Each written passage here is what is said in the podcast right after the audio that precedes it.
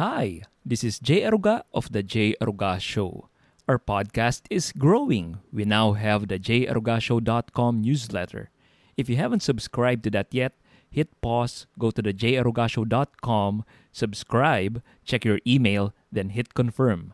I'll send you a free ebook for your effort. Also, in case you don't know, we now have a YouTube channel. Just search the Jay Aruga Show in YouTube. I'd appreciate if you subscribe and share the stuff in there too. In this culture war, we need all the help we can get to take back the culture. And now, on to the show. Parents, should we indoctrinate our kids with our beliefs? We'll talk about that. Then in Let's Get Biblical, we'll discuss the Cain and Abel story.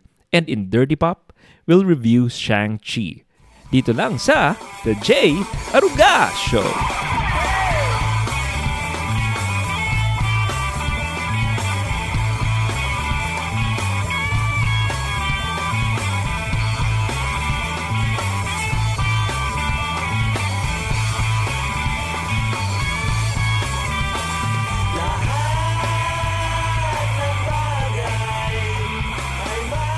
Kumusta? Welcome to the J. Aruga Show, the first conservative podcast in the Philippines. Kumusta ang lahat? Before we talk about our main topic, may gusto lang akong sabihin sa inyo. Pero this will be our secret lang, mga kaaruga.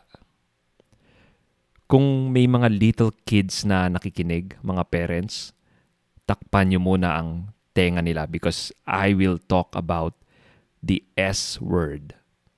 Don't worry, hindi sex yung tinutukoy kong S word.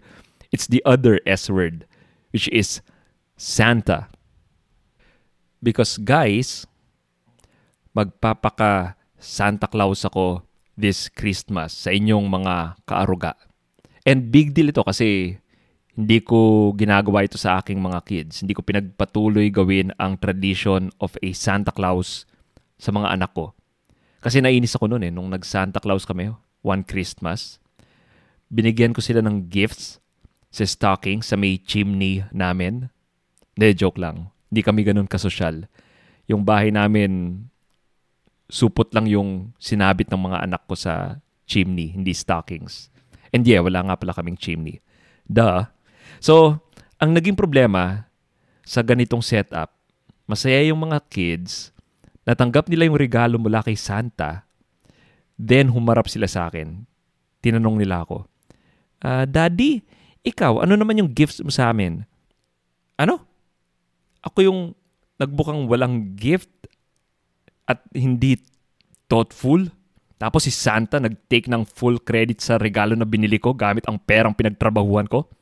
From then on, every year, hindi ko na binibigyan ng regalo ang mga kids ko bahala na si Santa. Magkaroon na siya ng bad rep sa mga anak ko. Wala nang pakialam. Hindi na ako magbibigay ng regalo in the name of Santa. But that's my kids. Siyempre, mga kaorga, espesyal ang regalo ko sa inyo. Pero, secret lang ito. The reason na secret lang ito is because may limited number lang ang gift ko sa inyo. At sure akong maraming magkakagustong magkaroon nito. So ano ba tong gift na tinutukoy ko? Ito lang, secret natin to ha. It's the J. Arugasio official t-shirt! Ay sorry, napakalakas ng pagkakasabi ko. Baka nadinig ng kapitbahay. So masira yung secrecy. Paano kayo makakatanggap nitong very limited edition the J. Arugasio t-shirt? Simple lang. Although secret natin ito, the way to win this is to Wait for it. Spread the word na may paraffle tayo. Gets? So kailangan natin maipakalat ang ating secret raffle. Para yang yung ano yung binuo kong grupo noon kasi galit ako sa multi-level marketing o yung networking. Pero para makasali ka dun sa grupo ko na itong itong mga taong galit sa networking, kailangan mo magbayad ng 100 pesos at magsama ka ng dalawa pang katao na galit din sa networking na kailangan din nilang magbayad ng 100 pesos at magsama pa ng dalawa pang katao. Pero yung joke lang yon. This giveaway that we're having, hindi ito joke. Just check the J. Arugasio FB page or our newsletter for instructions. Seriously, this is our way of giving thanks sa mga listeners for your support of the podcast. Kasi akala ko noon, yung season 2, ito na yung best season ng podcast. Wala nang hihigit pa dito. Nakilala natin ang mga idols natin na sina Alex Calleja, Mo Twister, Jose Marichan. Pero man, nung, nung dumating ang season 3, ang mga guest natin, hindi ko dinedivulge ang names ng mga kids ko sa podcast. Pero I just want to tell you na I named my child after Trent Horn. And hindi nyo alam kung gaano ka big deal sa akin na nag-guest natin si Trent Horn noon. Okay? So what's our topic today? I just talked about my kids kanina. So our main topic in this episode is about parenting. Again, at pansin ko, hindi mabenta sa listeners natin ang topic about parenting. Mababa ang number of listens kung parenting ang topic. Specifically yung episode natin on not to give smart devices to kids. Ewan ko ba kung bakit. Either karamihan ng mga tega pakinig ng podcast ay single, wala pang anak, o ayaw lang talaga ng mga parents na pinapakailaman ko ang pagpapalaki nila sa mga anak nila. Nevertheless, I don't care. Ibibigay ko pa rin ang tingin kong tips in parenting that would help take back the culture. So ano yung pag-uusapan natin this week? Nakadinig kasi ako ng maraming parents na nagtatanong nito. Should we teach our kids to be critical thinkers instead of indoctrinating them with our beliefs? Madalas kong madinig ito. Usually, ang mga nagsasabi nito ay yung mga dating religious na parents na naging progressive na mag-isip. Kadalasan, ang rason nila ay gusto nilang maging free thinkers ang mga anak nila. Ito lang masasabi ko. Oo, pwede, applicable lang ito kung hindi ka naniniwalang objectively true ang beliefs mo. Kung hindi ka rin naman naniniwala sa mga pinaniniwalaan mo, then go ahead. But let me give you an example. Hindi ko ituturo sa anak ko na sphere ang mundo kasi gusto ko ma-discover niya ito on his own.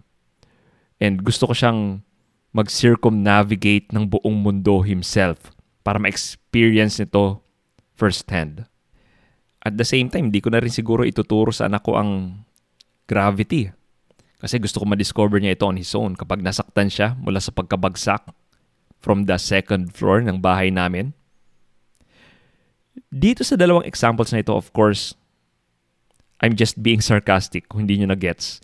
Dapat ituro nyo sa anak nyo ang gravity at bilog ang mundo. Kasi objectively true ang mga statements na yan. Non-negotiable ito. Kung maging flat earther ang anak mo, matutuwa ka ba dahil naging critical thinker siya? Baka mamaya batukan mo dahil he or she came up with an absurd belief. And magsasorry na naman ako sa mga flat earthers. Baka mamaya isipin nyo pinagdidiskitan ko kayo. Baka may flat earther listener ang podcast. Okay, sorry. Sorry guys. Sorry, ginagawa ko kayo laging example ng mga absurd beliefs. Pero wala eh. Kayo lang talaga yung example ng absurd beliefs eh. Okay? Usually, ang mga nagdadalawang isip magturo ng mga beliefs nila sa mga bata para maging critical thinkers ay hindi para sa mga scientific beliefs na tinutukoy ko kanina. Alam ko naman, yung hesitation nyo is on teaching religious beliefs. Tama ba? Pero same lang yon. May hesitation ka siguro kasi duda ka rin sa religious beliefs mo. Baka may hesitation ka din sa moral beliefs mo. Kaya ayaw mo ituro sa mga anak mo ang religion at moral beliefs nyo. Again, kung objectively true ang religion mo, bakit hindi mo ituturo sa mga bata? Ito lang masasabi ko sa inyo. Kung hesitant kayong i-indoctrinate ang mga anak nyo dahil gusto nyo silang maging free thinkers, garantisado makakakuha sila ng indoctrination pero hindi mula sa inyo. mula sa ibang tao. Makakakuha sila ng indoctrination sa YouTube, sa Facebook, sa Netflix, or baka sa mga kaibigan nila. O baka yung teacher nila na weird na leftist, baka ito yung magturo sa kanila. And I'm sure, hindi nila gagawin ito yung pang-indoctrinate sa mga anak nyo dahil gusto nilang maging critical thinkers ang mga anak nyo. Ini-indoctrinate nila ang anak nyo dahil ito ang ituturo nilang katotohanan. Sadly, hindi nyo hinanda ang mga anak nyo sa mga Catholic, Christian, or conservative values bago nila, bago nila hinarap ang mundo. Kaya ngayon, tadtad ng mga gender ideology, socialist ideology, critical race theory, ang pag-iisip ng anak nyo. In my opinion, walang sense na hindi nyo turuan ng values nyo at religion nyo ang mga anak nyo. Eh. Kasi lalaki din naman ng mga critical thinkers ang mga anak nyo. Huwag kayong mag-alala. Hindi pa man talaga kasi developed ang frontal lobes ng mga bata until their mid-20s. That's a scientific fact. Ang tanong lang ay, binigyan mo ba ng sapat na kaalaman at bala ang mga bata bago mo sila pinaharap sa mundo? makakakilala at makakilala din naman ang mga anak natin ng mga tao o kaibigan na challenge ng kanilang worldview at some point. Mapipilitan silang mag-isip critically sa ayaw mo at sa gusto. Mas mainam na ikaw na yung nag-indoctrinate sa kanila at ang beliefs nyo, kayong mga magulang, ang, ang mga beliefs nyo yung pinagtatanggol nila.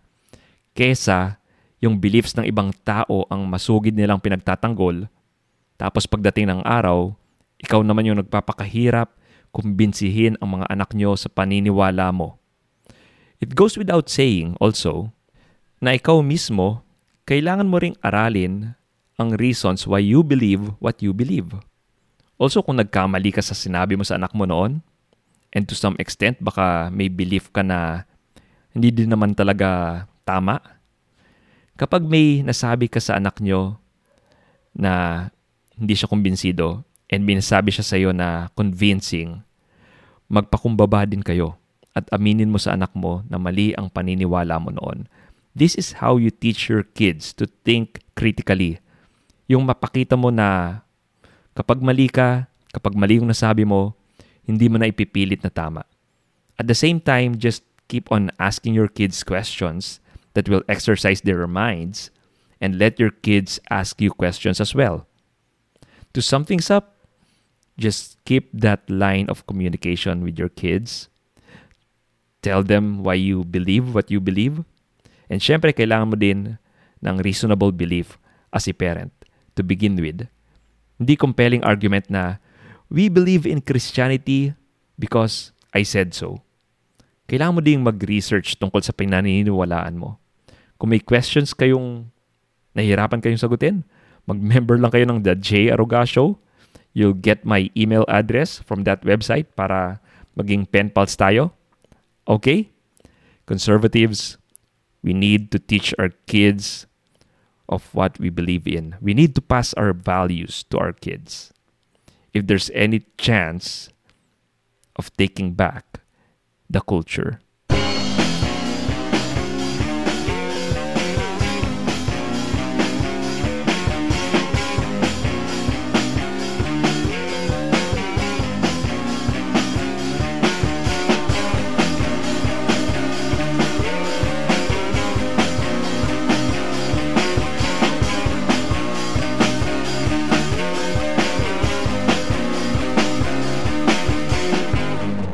All right. It's another installment of our new segment. Let's get biblical! Biblical! Sorry, napapakanta ako tuwing sinasabi ko yung title. So, how did you find the last one? Yung last episode natin where we talked about the creation story and the fall of man. Let me know, sulatan niyo ako. This week, we now continue our study of the Bible will try to make sense of everything and will try to make this interesting and as pilosopo as possible. So kung naalala nyo yung last episode natin, may pilosopong tanong tayo. Kung third day ginawa ni God ang plant life. at sa fourth day pa lang ginawa ang araw. Does it mean na mahilig siya sa frozen vegetables? So sorry, ah, ang corny. Alam ko luma na yon. So this week, we'll move on to the story of Genesis 4. And this part of Genesis, sabi nila, maaring poetry pa rin because when you go to Genesis 11 onwards, lahat ng mga nangyari doon sa buhay ni Abraham and the patriarchs, lahat nun literal. Wala nang poetry. Iba yung way of writing ng mga chapters na yon. Kung babasahin nyo ng tuloy-tuloy ang Genesis, mapapansin nyo to. But, sa na natin pag-usapan yon. We'll cross the bridge when we get there. For now, let's talk about the story of Cain and Abel. The next week, we'll go to the story of Noah and the Tower of Babel. Before we proceed, let's have a recap. So, Adam and Eve sinned. And because of that, sin entered the world. And they were exiled from the Garden of Eden. And let's keep an eye on this because this will be a recurring theme in the Bible. Whenever someone disobeys God, they will be exiled. Nangyari din ito sa Israel and Judah when they were exiled to Assyria and Babylon respectively. The good thing is that God has a plan. He has a rescue mission for us. And nasaad dito sa proto-evangelium that the seed of the woman will crush the devil's head. Ang hindi ko napansin before nung binabasa ko ang Bible and napa-aha moment ako dito when I took the Great Adventure Bible Timeline, yung kay Jeff Cavins, ay sobrang emphasized pala ng line ng seed of the woman sa buong Bible. Kung titignan nyo ang genealogy ni Jesus sa Matthew, halos silang lahat ang mga bida sa Bible narrative. And dadaanan natin ito isa-isa para makita nyo yung tinutukoy ko. Pero ngayon pa lang, tuwing nagbabasa kayo ng Bible, i-check nyo yung mga bida and mostly may special role yung mga kamag-anak ni Jesus. Sa Genesis, Malamang board na board ka tuwing binabasa mo yung different genealogy. So in Hebrew, this is called Toledot. T-O-L-E-D-O-T. And sa ibang translation, may H pa sa dulo. Pero na-discover ko na dinalagay itong mga Toledot na ito ng mga biblical writers because they want to highlight these genealogies more than any genealogy in the whole scripture. We'll talk about this more later to show you what I mean. For now, let's go to the story that we'll study. And this is the story of Cain. The story of Cain is a sad, sad story. Alam niyo ba na si Cain is one of the foremost constipated biblical figures? Yes, totoo ito. Nasusulat yan. Every time na mag na number 2 si Cain, nahihirapan siyang umiri. Tuwing nagje-jeb siya, pinapawisan siya. Tapos, ang tanging nasa isip lang ni Cain ay he wasn't able. Get it? Nakuha nyo? He wasn't... Sorry. Sorry. Baduy. anyway, like I said, may apat pang mga most constipated biblical figures. So as we go along with this study, makikilala nyo kung sino pa yung tatlo. So warning sa inyong lahat, at least may tatlo pa akong corny jokes. Okay? Kidding aside, the story of Cain and Abel is a very interesting one. In fact, may mahabang discussion si Idol Jordan Peterson about it. Ayon sa Genesis 4 verse 2, Abel was a keeper of sheep. Cain was a tiller of the ground. Cain was the older brother, and most of the time, the older one is the more privileged in status. Kaya nga sa verse 1, sabi ni Eve, I have gotten a man with the help of the Lord. So siguro iniisip ni Eve na ito yung seed of the woman na tinutukoy ng proto-evangelium. But as we move along, we'll know na hindi pala. As we move to verses 3 to 5, and these are very controversial passages. Cain offered fruits of the ground. Abel offered meat. Napuri ni God si Abel na reject si Cain. So anong ibig sabihin nito? carnivore si God? What Jordan Peterson brought up here is the motive of sacrifice. Pinag-usapan ni Peterson na noon pa man, people find value in sacrifice. You sacrifice something of value now in order to reap a better reward later. At common iyan sa buhay natin. Kung college ka, you usually sacrifice your time to party which is of high value for many teenagers, for time to study. And if you do this, tataas ang grades mo at makakahanap ka ng better jobs later compared sa mga klase mong pinili mag-party now. And this motive of sacrifice came out from different cultures, sometimes misguided, when tribes start doing child sacrifice ritually. Pero extreme na yon. For many cultures, ang sinasacrifice lang nila sa kanilang gods are their flocks. So kita natin noon pa man, they understand na letting go of something with value now will result to something of higher value. So mahalaga na valuable talaga yung isa-sacrifice mo. We do this all the time.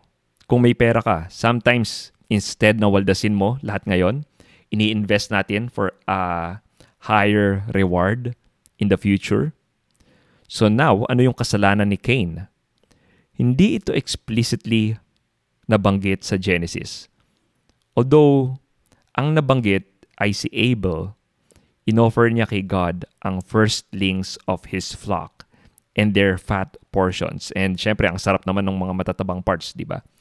Basically, sinasabi dito na yung best parts ang binigay ni Abel. Also, it was affirmed in the book of Hebrews sa New Testament, chapter 11, verse 4. And I quote, By faith, Abel offered to God a better sacrifice than Cain, through which he obtained the testimony that he was righteous, God testifying about his gifts, and through faith, though he is dead, he still speaks. End of quote. Abel sacrificed something of value. Cain didn't. Kaya God favored Abel. Pwedeng bumawi na lang sana si Cain next sacrifice season. Kaso sobrang bothered siya. So ano yung ginawa niya dahil bothered siya? Pinatay niya ang kanyang kapatid. Parang disproportionate ang reaction niya, di ba? In fact, if sin hasn't entered in the world, baka sinunod na lang niya ang payo ni Queen Elsa. He just let it go. Let it go. Kaso hindi. Of course, hindi pinalampas ni God ito.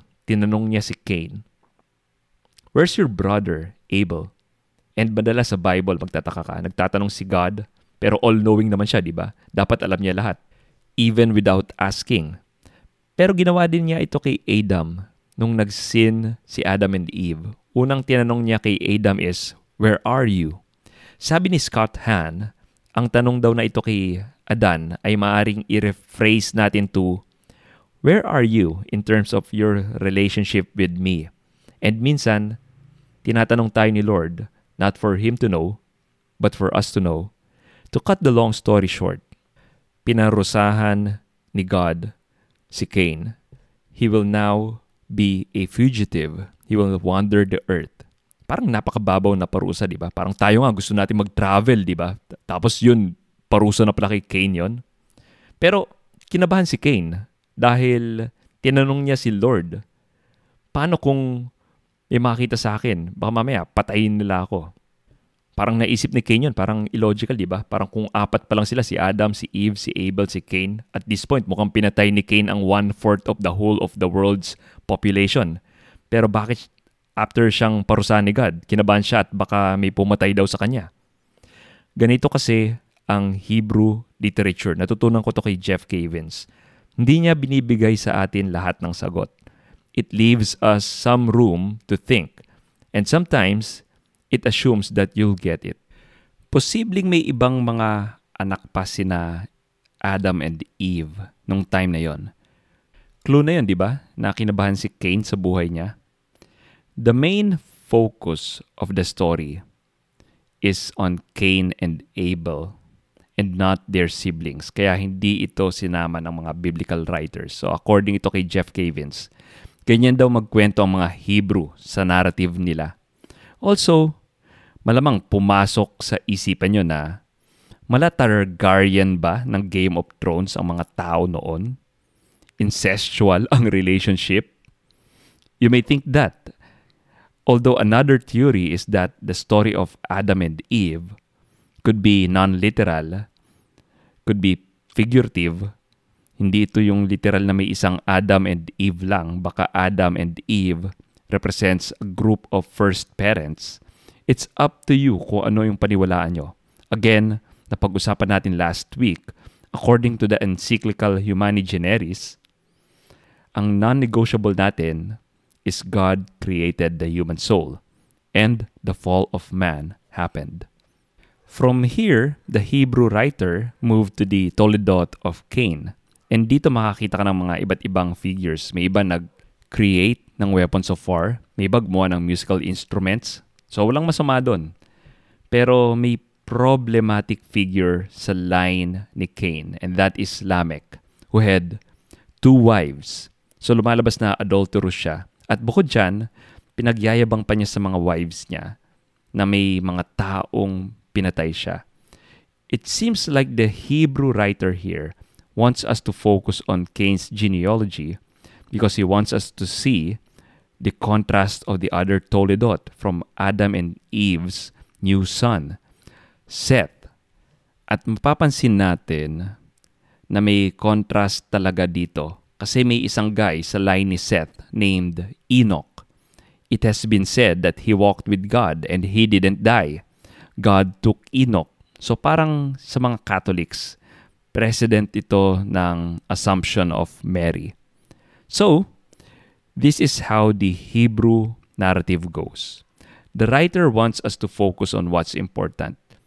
One is the line of Cain, which is evil. One is the line of Seth, which is good. And throughout the whole Bible narrative, watch out for this line of Seth because Spoiler alert, dito manggagaling ang seed of the woman. Also kung mapapansin nyo, ang haba ng mga buhay ng mga tao noon, parang normal lang sa kanila yung mag-celebrate ng 800-year birthday or 900-year birthday. Hindi ko alam, gulay ba yung nagpapahaba ng buhay nila? Or baka mamaya mahilig sila sa pansit. What modern readers don't realize kung nagtataka tayo kung bakit mahaba ang buhay ng mga ilang figures sa Genesis, baliktad yung pinagkakataka ng mga ancient readers during that time. Hindi sila nagugulat bakit mahaba yung buhay ng mga biblical figures na ito. Ang concern nila is why do they start dying? And it is because sin entered the world. The early biblical figures begin to die too. Ang understanding ng mga tao noon malamang is they'll live forever. Kung hindi sila papatayin ng gaya ng ginawa ni Cain. So yun yung dilemma nila nung time na yon. And as sin enters the world, it corrupts our bodies. And siguro each generation mas nagiging corrupted kaya mas umiiksi ng umiiksi ang buhay ng tao. Okay? Let's leave it there. I hope may nako kayong something kahit papano sa aking mga insights on the story of Cain and Abel. Hindi lang yung pagiging most constipated biblical figure ni Cain. Next week, we go to the flood and the Tower of Babel. Hindi ko lang kung Babel o Babel. Sorry ah. Patawarin niyo kung mali ang pronunciation. Okay?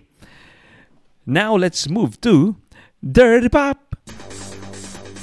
Throw, throw, pillow, throw it to me. Throw it to me and we will have a party. Throw, throw, pillow, throw it to me. Throw it to me, we'll have a party.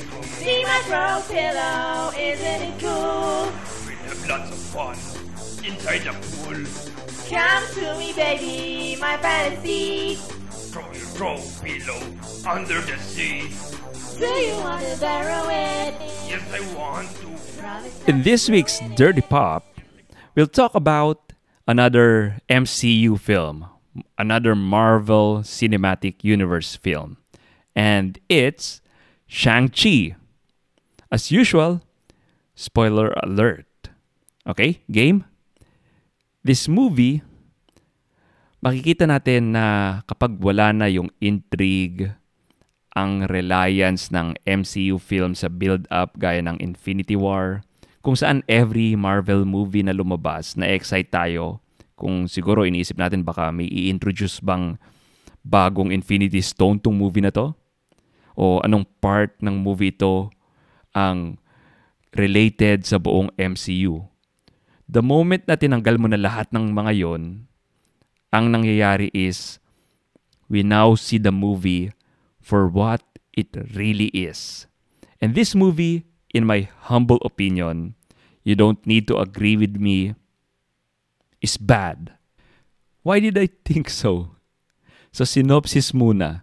Si Shang-Chi ay anak ni Shudo Mandarin dito sa universe na ito na hindi naman talaga si Mandarin kasi takot ang Marvel na hindi sila suporta ng China dahil galit ang China na ginamit yung language nila as name ng super villain sa film.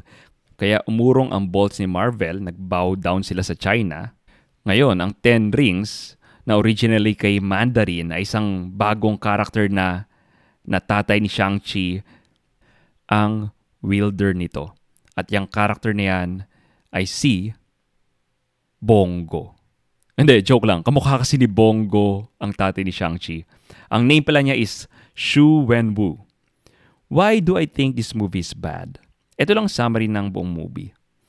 Galing silang San Francisco, pumuntang Macau, Then pumunta sa hidden village of Talo. And that's all there is you have to know. Knowing all this, yung mga sinabi ko, congratulations, napanood niyo na yung buong movie. Yun na yun. Not to mention, nandun si Aquafina, yung breakout actress ng Crazy Rich Asians. At siya yung sidekick ni Shang-Chi dito. Siya yung nagpro-provide ng comic relief. And guess what? Naging excellent markswoman siya in less than a day. Ang galing na niyang mag-bow and arrow in less than a day. Ibig sabihin, mas magaling pa siya kay Shang-Chi. Si Shang-Chi buong buhay siyang nagde-train. Si Aquafina, may na-master na siyang skill sa loob ng isang araw. What more, kung araw-araw siya mag-train, baka mauna pa siyang maging member ng Avengers. Of course, nandun din si fake Mandarin na si Trevor. Trevor pala yung name niya. Nakalimutan ko na eh. Hindi natin alam kung bakit nandito tong taong ito. As if hindi pa enough yung pagka-visit natin sa kanya sa Iron Man 3 na naisip ng Marvel na bisitin pa niya tayong lalo to include him in this movie. Walang na-contribute na mabuti si fake Mandarin dito, kundi para ma-explain lang ni Shu Wenwu na mockery ang paggamit ni Trevor ng pangalan ng Mandarin. Siguro to appease the Chinese market. Bukod doon, kaya niyang kumausap sa isang mythological headless four-legged creature na hindi natin alam kung paano niya nagawang makausap ito. Siguro may power siya na hindi natin alam. From there on, halos useless na siya sa laban. Hindi siya binalikan ever in the story after nung laban. Okay? Of course, nandun ang kapatid ni Shang-Chi na si Xia Ling. Of course, oppressed is Xia Ling for the reason na babae siya. Kailangan ma-showcase sa movie na ito ang evil patriarchy because why not? Kahit na magaling makipaglaban ang nanay ni Shaling at Shang-Chi na pinakasalan pa rin ito ng tatay niya, so ibig sabihin hindi naman talaga against strong women si Shu Wenwu or Shudo Mandarin. Iba si Shudo Mandarin kay Fake Mandarin ah. Si Fake Mandarin si Trevor yon. Si Shudo Mandarin si Shu Wenwu yon. Okay? Ayaw niya lang mag-aral ng Kung Fu si Shaling for the heck of it and because he is an evil patriarch. Of course, while watching the whole movie, hindi mo mafe-feel na you're watching something from the Marvel Cinematic Universe. Kaya sa mid-credit scene, kailangan mag-show up ng ilang mga Avengers none other than Captain Marvel and Hulk. Pansin ko lang medyo nagme-make ng effort ang Marvel to make Captain Marvel a little likable. Kaya binibigyan siya ng mga joke and light-hearted lines. Kasi hindi likable si Brie Larson eh. Get woke points, 2. Get broke points, 4. Medyo hindi maganda yung track record ng MCU sa last 3 movies nila. And ang Eternals, sa ngayon, nakuha niya ang record ng pinakamababang critics score sa Rotten Tomatoes. Bakit kaya ang pangit ng streak ng Marvel Cinematic Universe ngayon? Di kaya totoo yung sinasabi lang get woke, go broke? Sana makabawi sa Spider-Man No Way Home. As far as I can see, ang ganda ng mga trailers ng Spider-Man. And excited na ako for this. Sana makapanood na sa sinihan. Okay. Thanks for listening. Antabayanan nyo yung paraffle natin sa ating FB page and newsletter. This has been another episode of the J. Aruga Show. At the end of the day, it will be night.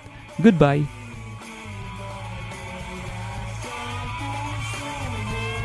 If this episode made your day, or even if it didn't, please press that follow button right there. If you're listening in Apple Podcast, please give us a five-star review. Spread the word, tell your friends, family, your dog to subscribe as well. Thank you very much.